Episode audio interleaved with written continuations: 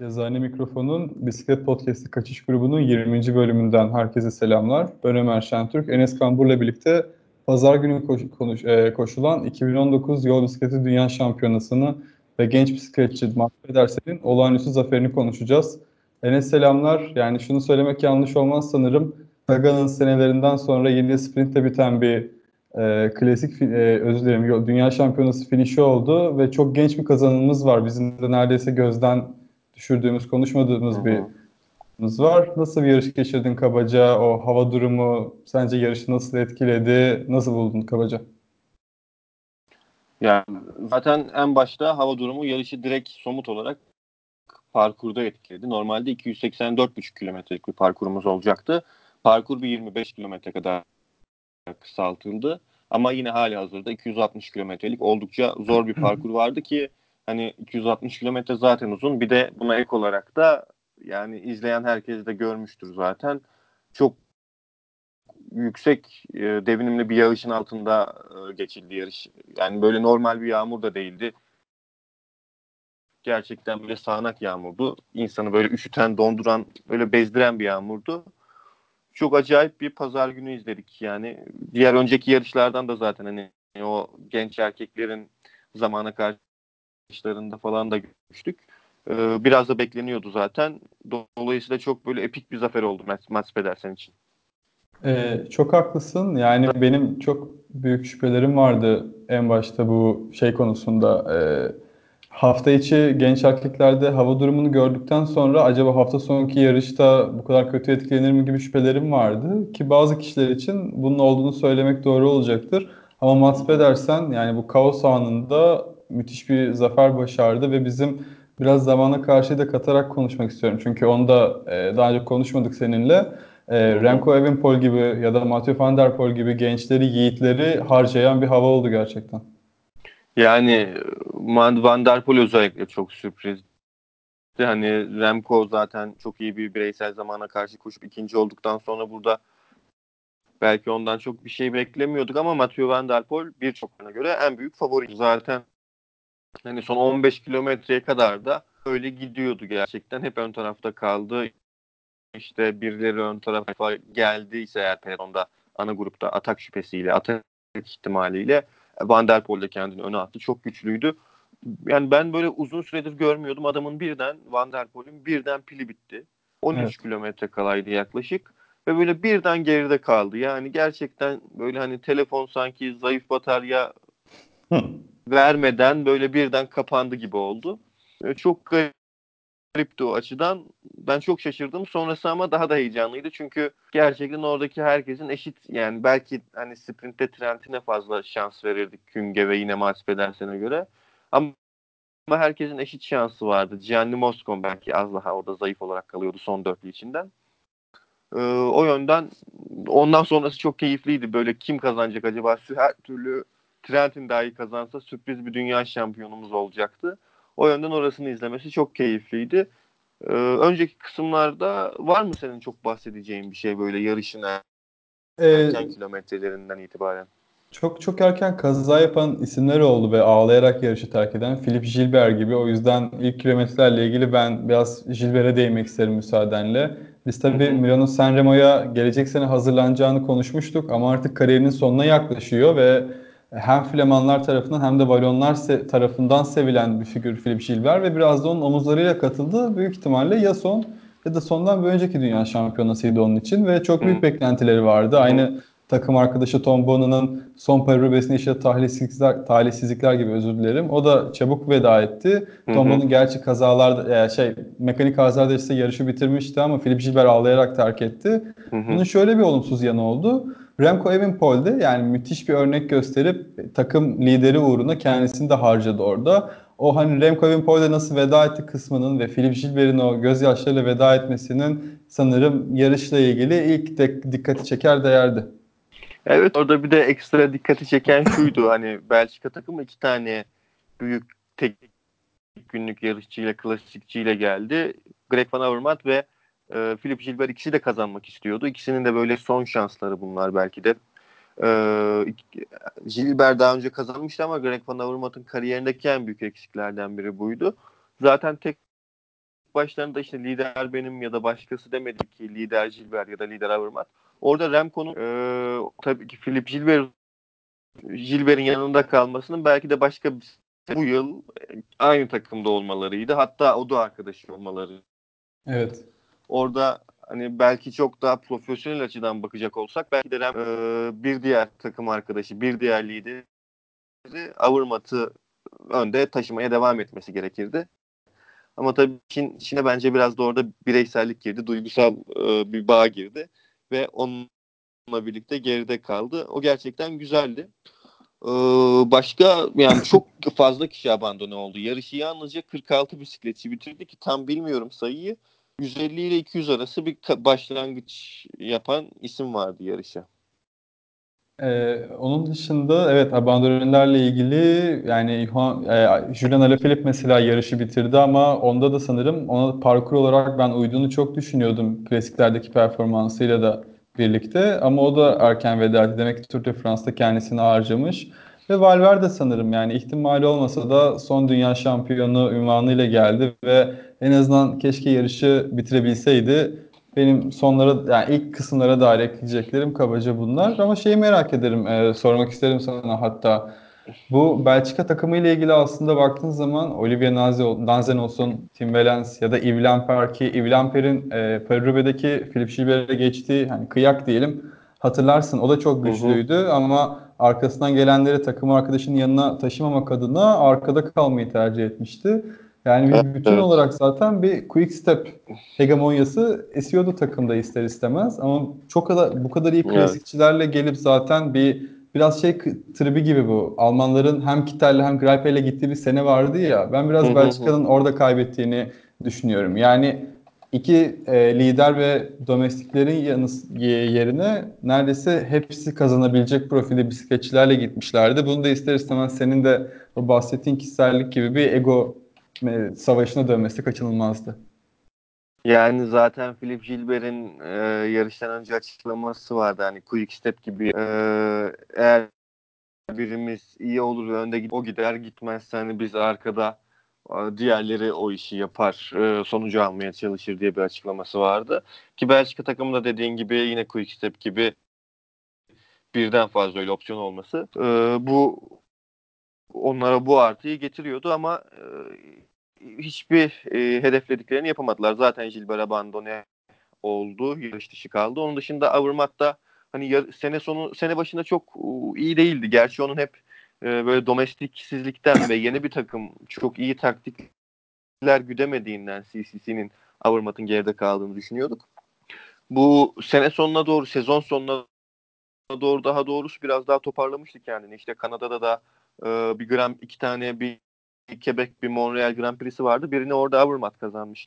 Yani iyi gel- gelmişti buraya ama o da zaten her ne kadar yarışı bitirse de hatta böyle çok büyük fark yemeden bir on geride bitirse de o son grupta onun dışında Alaphilippe yani parkur bilmiyorum ona ne kadar uygundu. Yani mesela yarışın daha ilk yarısında, ilk yarısının ortasında tam böyle yani yarışın yüzde yirmi beşi geçilirken böyle bir göze çarpan tırmanış vardı. Hani o tırmanış sonlara daha yakın olsa belki Alaphilippe daha ön plana çıkardı.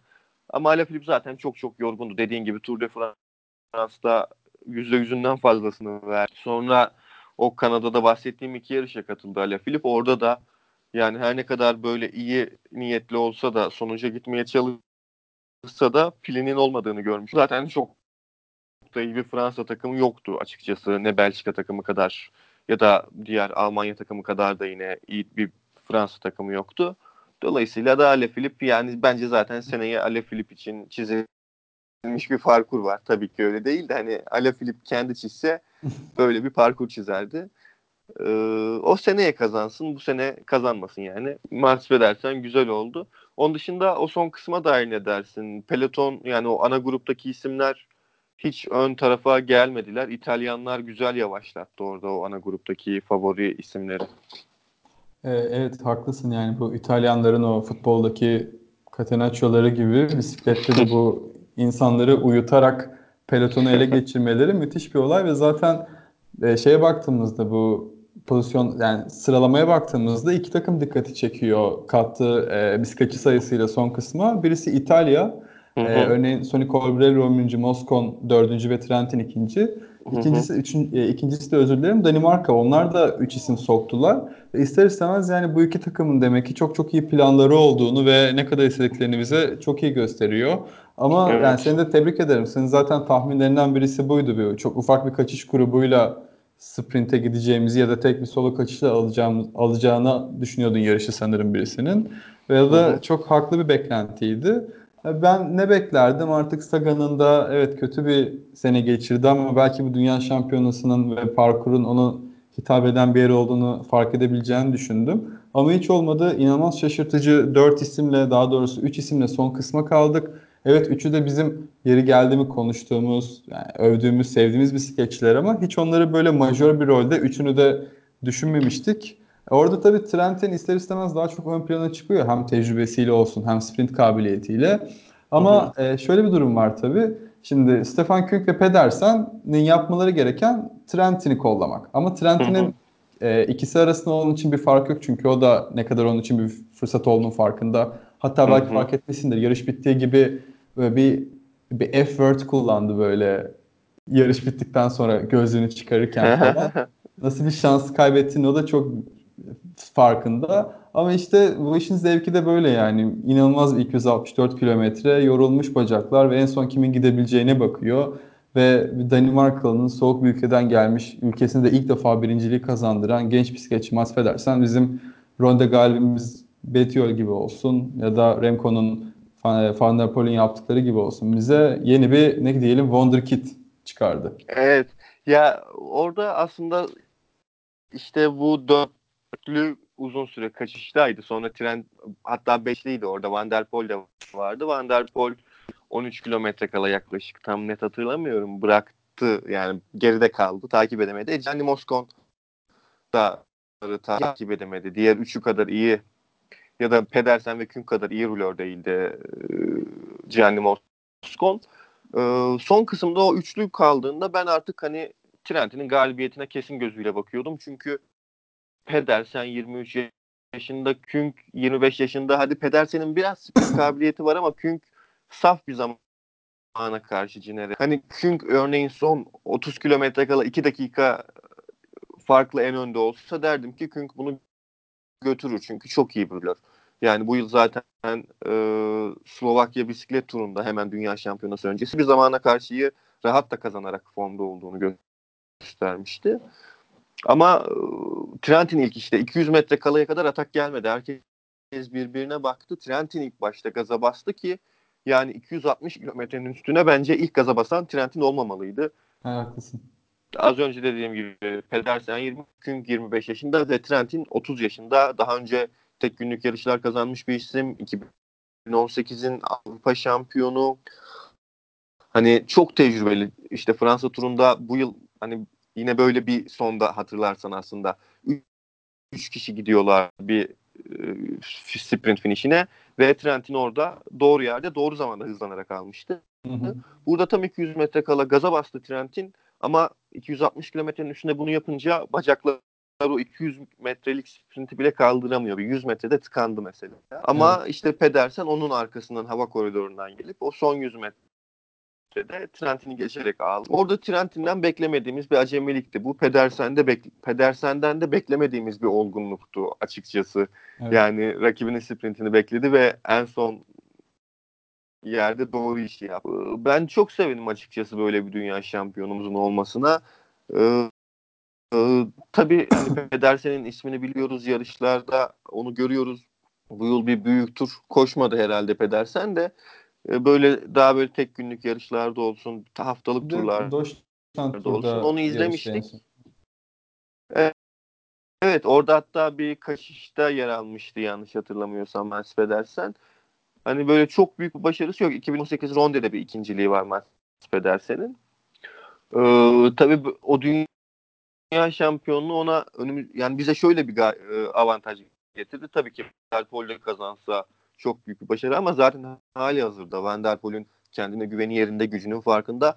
Mads Pedersen belki dünya şampiyonu olmasa seneye atıyorum X yarış kazanacaksa bu X de bir elin parmaklarını geçmez. Ee, önümüzdeki sene bu dünya şampiyonluğu sayesinde belki kendine güveni çok daha artacak ve çok daha fazla çalışmak için daha fazla motive olacak belki ve böylelikle biz e, çok önemli bir tek günlük klasikçi kazanmış olduk belki de, umarım öyledir. Önümüzdeki yılda Trek Segafredo'da bu arada. Ee, ben çok sevinçliyim böyle ekstradan bir starımızın olduğu için. Evet, haklısın. Ee, bu arada ben de şeye bakıyordum. Matteo Trentin'in önceki performanslarına e, Sagan'ın kazandığı son sene iki bin on yedi Bergen'de e, Matteo Trentin dördüncü bitirdi. Yine orada da son kısımda sprinti bu sefer geç açmıştı örneğin. Biraz sanki ben iki bin on dokuzdaki son kısımda o yüzden acaba şeyi düşündüm. iki bin on yedide yaptığı hatayı tekrarlamamak için hmm. bu kadar erken açtı diye. Tabii şey de çok üzücü mesela. Trentin dediğin gibi e, Küng ve Pedersen'in aksine daha önce ilk e, son beşe kalmak, son üçe kalmak hatta dünya şampiyonası ne demek? Bunu iki bin on yedide görmüştü ve hmm. biraz o açıdan da tecrübeliydi yani. Tam istediği şeyi zaten denemiş, almak istediği şeyi. Ama maalesef e, o zaman Sagan'a geçilmişti. O zaman tabii yani Trentin'e Sagan son kısma kalsa bir sprintte ister istemez Sagan diyorsun ama yine de Trentin de aslında ondan aşağı kalacak bir sprinter değil. Aynı şekilde bu sene işler terse döndü. Kendisi favoriydi ama herhalde iki bin on yedinin kötü anlarıyla birlikte iki yüz metre gibi çok erken bir sürede hem sprintini açtı ve dediğin gibi zaten yani hiç yüz metreye bile sprint atacak bacağı belki ya vardı ya yoktu. Bir de şöyle bir detay ilgimi çekti.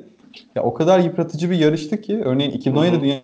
Dünya Şampiyonası'nda yüz otuz iki isim yarışı bitirmiş. iki bin on sekiz Dünya Şampiyonası'nda yetmiş altı isim bitirmiş ve senin de söylediğin gibi bu sene sadece kırk altı tane bitirenimiz Hı-hı. vardı. Bu da gerçekten e, Hüseyin bence tebrik edilmesi gereken bir durum çünkü bu Dünya Şampiyonası'nı gerçekten farklı yerlere müthiş bir skalayla dağıtmışlar ki bu da ister istemez bir anda Sagan, Valverde, Pedersen gibi farklı profillerde bisikletçilerin Dünya Şampiyonası'nda ön plana çıkmasını da sağladı. Evet, e, Trentin'e o söylediklerine katılıyorum ve tekrarda geliriz oraya. Trentin'e bir kapayım istedim. E, bir de kendine fazla güvendiğini düşünüyorum ben sonda. Zaten Küng'ün hani herhangi bir sprint özelliği yok. Pedersen daha böyle klasikçi gibi Trentin'e göre. Trentin çünkü hani yarı klasikçi, yarıdan da fazla biraz sprinter. Kendine fazla güvendi. Onun da cezasını. Onun dışında diğer konuya gelecek olursak Yorkshire'da olması... Hem bölge çok güzel bir bölge gerçekten doğası itibariyle, tarihi itibariyle. Hem de dediğin gibi parkur güzel bir parkurdu. Böyle çok geniş skalada isimlerin, hani Alaphilippe çok uygun değil dedik ama kazansa böyle aman aman da şaşırmazdık yani. Elbette. Sagan zaten hani Mads Pedersen bu, bu tarz klasikçilerin içinde uygun bir parkurdu. Hatta sprinterler eğer iki yüz altmış kilometre Ee, sonunda dökülmezlerse farklı bir senaryo izleyebilirdik. Yani ben şeyi merak ediyorum. Bu yarışta hiç yağmur olmasaydı da böyle bir on beş yirmi bisikletçi son kısımda sprinte kalsaydı hani Sam Bennett yapamaz belki de Pascal Ackermann güçlü de bir Almanya takımı var. Ee, Sagan'ın çok güçlü sprint atamadığı bir durumda onun arkasından gelip belki de farklı işler yapabilirdi. Pascal sürpriz başka bir şampiyonumuz olabilirdi. O yönden iyi ama tabii organizasyonda da tabii e, eksiklikler vardı. Örneğin e, bir zamana karşı herhalde yirmi üç yaş altı zamana karşıdaki su banyolarını falan görmüşsündür. Sosyal medyada da çok çok evet, konuşuldu. Hiçbir uyarı yoktu. Yarış hani birçok isim ben yarış sonrası böyle dikkat ettim. Acaba sporcular ne diyor? Hepsi diyordu ki bence iptal edilmeliydi ya da ertelenmeliydi. Hani bu su drenajı yapıldıktan sonra oradaki e, asfalt temizlendikten sonra o su çekildikten sonra devam etmeliydik falan dediler. U C I burada o yöntemi seçmedi e, ve böylelikle de e, bazı eleştirileri aldı. E, bir de dilersen izledin mi bilmiyorum, cumartesi günkü kadınlar yarışında da gerçekten çok acayip bir şey izledik. Ee, Valla özür dilerim ama ben bu Erasmus hengamesi, hafta sonu çamaşır yıkamacası falan, pazar günü de yayını, yarışı zor açtım ve cumartesiyi izleyemedim maalesef ama yani dinlemek isterim senden. Ya ben son otuz kilometresini izleyebildim. Ee, açtım. Annemiek van Vleuten, Hollandalı otuz altı yaşındaki bisikletçi kaçıştaydı. Zaten iyi de bir rulördür kendisi. e, önceki günler koşulan bireysel zamana karşı da üçüncü olmuştu. E, kaç kilometre atak yaptı biliyor musun? Finişe yüz dört virgül beş kilometre kadar atak yaptı Annemiek van Vleuten. Yani Remco'yu Almanya turunda bir doksan beş kilometrelik atağından dolayı yerlere göklere sığdıramadık ki haklı olarak sığdıramadık. Çok çok acayip bir iş yapmıştı. Annemiek van Vleuten daha da acayip bir iş yaptı. Bir on kilometre fazlası. Yani düşünsene yüz beş kilometrelik bir zamana karşı koştu. Gerçekten yani çok çok kuvvetliydi. Çok çok büyük alkış hak etti ve otuz altı yaşında, bisiklete de yirmi altı yaşında başlamış Hollandalı Van Vleuten. Yani on yıldır profesyonel bisiklete biniyor. iki bin on sekizde ilk profesyonel olduğu yıl. Ve son üç yılı çok acayip. İşte kadınlar e, Ciro'sunu on sekiz on dokuzda kazanıyor. Yine kadınlar için önemli bir yarış olan bu Wales e, kadınlar turunu iki bin on yedi on sekizde kazanıyor. E, bireysel zamana karşı Dünya Şampiyonası'nı on yedi on sekizde kazanıyor bu yıl. Yine podyumda bronz madalyayla ayrılıyor.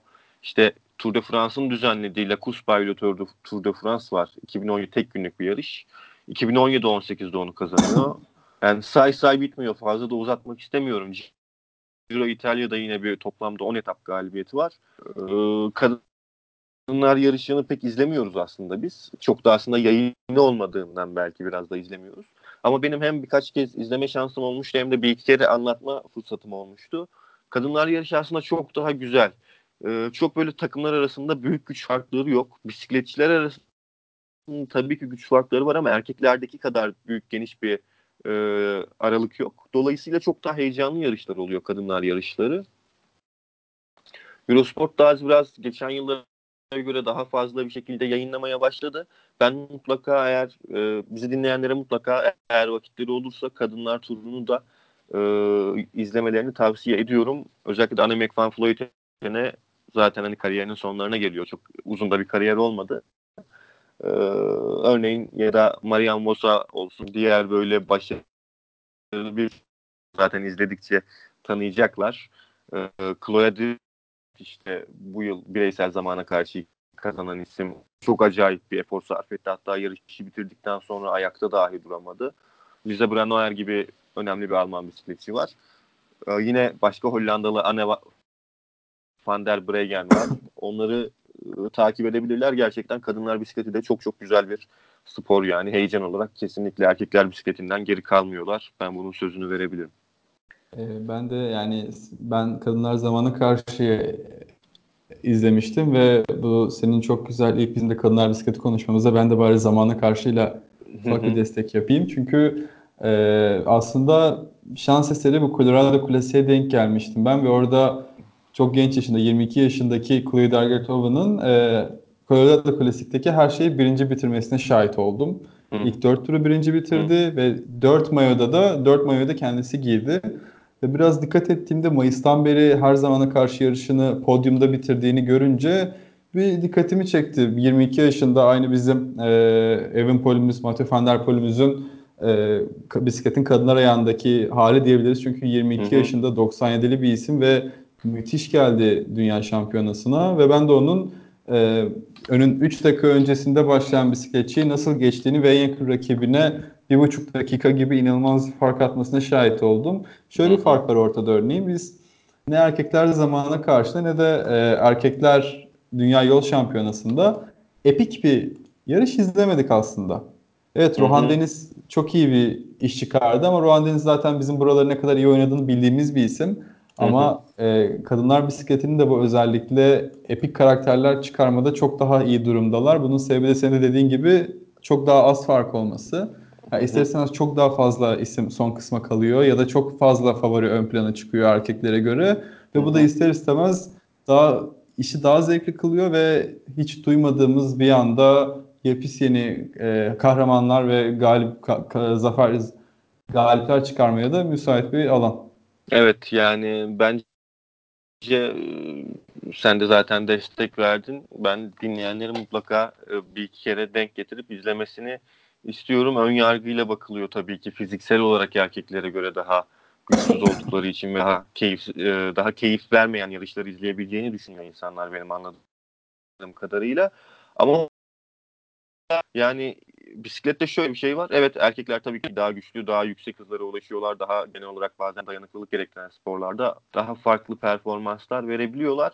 Ama yani performanslar ne kadar birbirine yakın olursa o kadar e, farklı, daha heyecanlı yarışları izleyebiliyoruz ki bu da e, bence izlememiz için gayet önemli bir neden.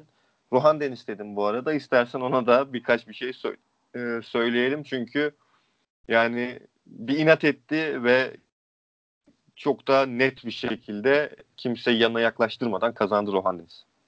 Ee, çok haklısın. Tour de France'ta hatırlarsın bir anda on ikinci etapta abandone oldu bir zamana evet. karşı öncesi ve çok büyük beklentilerimiz vardı. Hı-hı. Ondan sonra da sesini duymadık, yarışmadı ee, ve sanırım bugün ya da dün gördüm haberi. Bahreyn Merida ile sözleşmesini Eylül ayında e, özür dilerim e, feshetti diye biliyorum. Yeni bir takıma geçecek önümüzdeki sene ve hı hı. Tour de France'daki olumsuzluklara rağmen Dünya Şampiyonası'na iki senedir mükemmel geliyor ve istediğini de almayı başarıyor. Yani çok dediğim gibi diyecek bir şey yok aslında zaten. En büyük favorilerden bir tanesiydi ve çok rahat bir zafer kazandı. Tabii bunun güzel kısmı nedir? Bunu hem geçen sene farklı bir parkurda, farklı şekillerde yapması, bu sene İngiltere'de yapması, Avusturya'nın aksine bu zaferini daha da değerli kılıyor tabii. Yani Sagan'ın üç sene o, o zaman bir şey durum vardı hatta. Amerika'daki bayağı toz toprak bir yoldaydı. Norveç'te kazandı. Resmen böyle yağmur dolu bir havadaydı. Yani Sagan'ın farklı parkur galibiyetleri gibi Rohan Dennis de benzer kalitede müthiş bir iş başardı.